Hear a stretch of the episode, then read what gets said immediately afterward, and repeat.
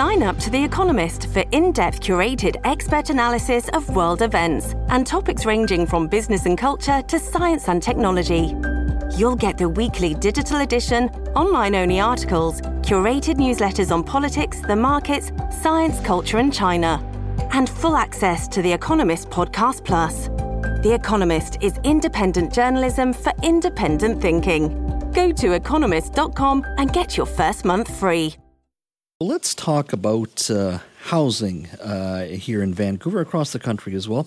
Uh, this afternoon, a news story came upon uh, my desk saying that uh, Stats Canada data uh, is showing that investors made up almost one third of homeowners in some provinces in 2020. So, this is new data that has come out from uh, Stats Canada. Now, the highest proportion in regards to investors uh, who own homes was in Nova Scotia, 31 uh, 0.5%, so just over 31%. Investors in BC came in at 23%, 20% uh, in Ontario.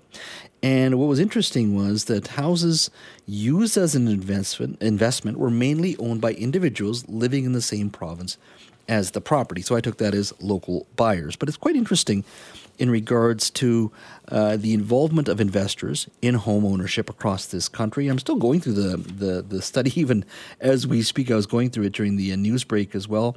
In the city of Vancouver, uh, it said the number was actually even higher than that 32.5 percent um, uh, in regards to condominium apartments used as an investment. So a third or so. So each area is going to be a little different, but nearly one out of four.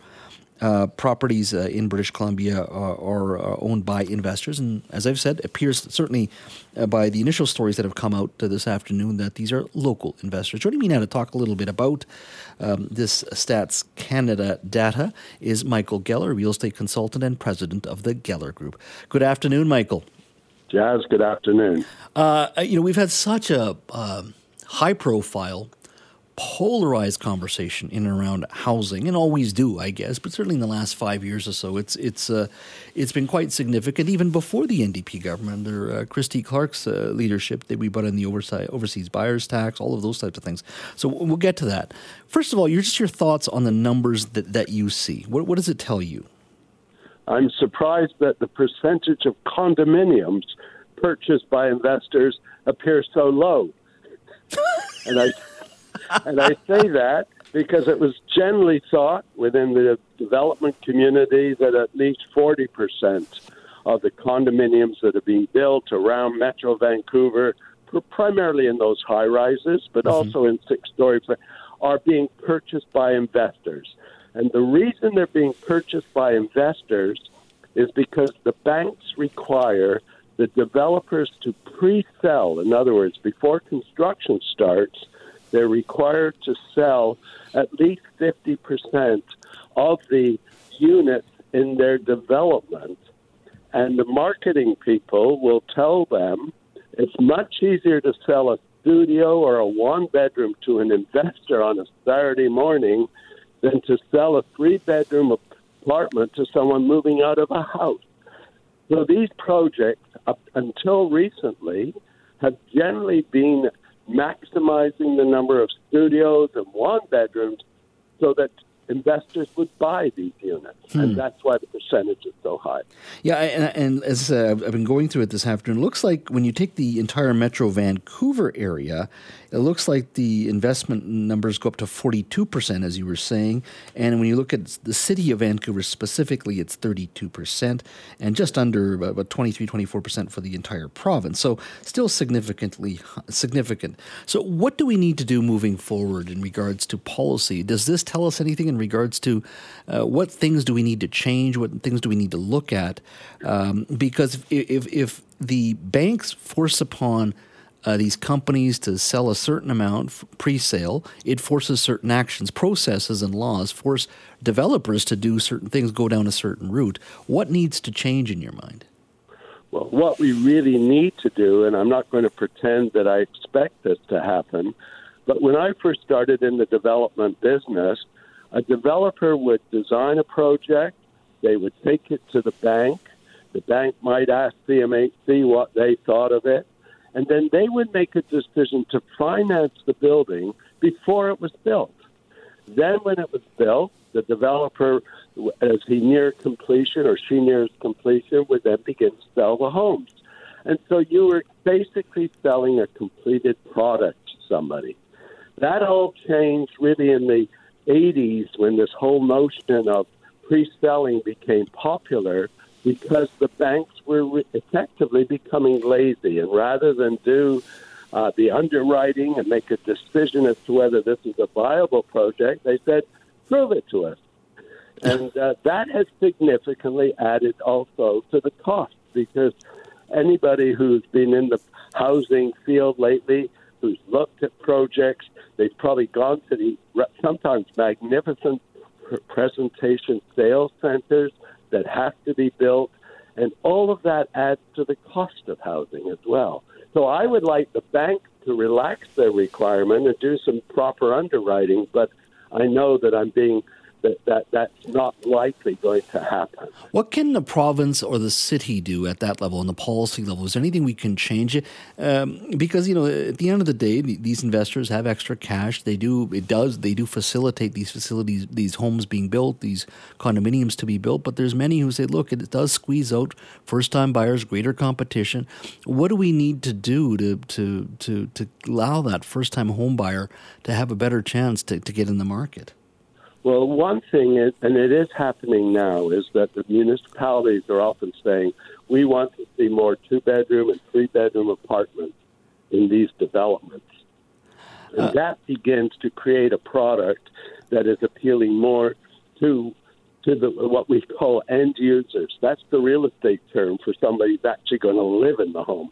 But the other point that I think I have to make is it's not necessarily such a terrible thing that we do have investors buying these homes because they become very much a part of the rental housing stock. Now, I admit that when somebody rents a condominium from an investor, they don't have the same security of tenure that they have when they move into a rental building. But there's a lot of people living, listening to us right now who are living in a condominium that's owned by somebody, but they've been re- they've been renting it for five years or or longer, and they're quite happy there. So we shouldn't ignore the fact that all of these investors, while they may be seen to be competing with uh, first-time buyers or second-time buyers, they are doing something positive, like you know, creating rental stock. Mm-hmm. The other thing is, given the interest rate uh, increases, I think the appetite for a lot of investors right now is is, is much less than it was uh, three years ago. So that so to some degree, the market is already beginning to balance things out a little bit. Mm-hmm. Uh, the broader conversation. I mean, you go back to 2016, 2015, and moving forward, we've had a significant conversation about investors, particularly foreign investors. When you look at um, to a certain degree, the the impact this has had on the Chinese community, who many would argue have been made a scapegoat for the rising prices in, in homes here in the Lower Mainland. Now, when you look at the numbers, the numbers that I've been reciting, they're predominantly local investors. There are fellow Canadians that are doing so. That, do you think that's and, and I'm not sure how to phrase this question, but it does speak to the tremendous amount of racism that that particular community has had to deal with in regards to foreigners are coming up here and buying everything. And when re- in reality, yes, we do have investors, and there's some positive to what they're doing. But this, these are our fellow Canadians and British Columbians that have been buying up these properties. Yeah. Well, there's no doubt. I mean, it, there was a time, and I mean, and the, but we're talking about maybe 15 years ago when you know, people were coming from mainland China and buying homes here mm-hmm. and uh, buying pro, and and it was a reality in the marketplace, and it did happen. But over time, many of the people have moved into these homes, or they've lived in them part time, and, and so forth. So, to that extent, um, there has been a contribution. But the other side of the coin is, I, I sit and listen to people, or I see comments on Twitter. And if you believe what people say on Twitter and in social media, you'd think that our housing market has been completely distorted because of money money launderers and Chinese people. And it's preposterous. It really is. And even when we see the statistics, people still refuse to believe it. The reality is the problem we have, and I, you and I have talked about it quite a bit, Jas, is there's an imbalance between the supply and demand. I'm speaking to you from Tofino, where I'm attending a housing conference being organized by planners. And the last session I attended was how municipalities can speed up the approval process to, to help address housing affordability. The planners recognize that's the problem. It's a shame the broader audience doesn't always appreciate that. Yeah, no, you're absolutely right, and and uh, you know the numbers that came out today, I, I just reaffirms uh, what I think people like you have said many times, and others have suspected as well that we have plenty of investors here here, here locally as well. Do you think beyond what the banks have been requiring from developers, there's ways to um, maybe uh, not fair is the right word, but the pre-sale process itself. Sometimes there are people who get a leg up by a day or two, maybe something five percent uh, cheaper compared to the general public. Is there ways to clean up the pre-sale process as well? Well, what we are starting, I mean, first of all, there are changes that are being made. Uh, I mean, part of the the investors were buying because for quite a while, a lot of people thought if you buy a pre-sale unit and then you flip it before you have to close on it. In other words, you flip that, assign that interest. That's an easy way to make money. And for a while, it was an easy way to make money.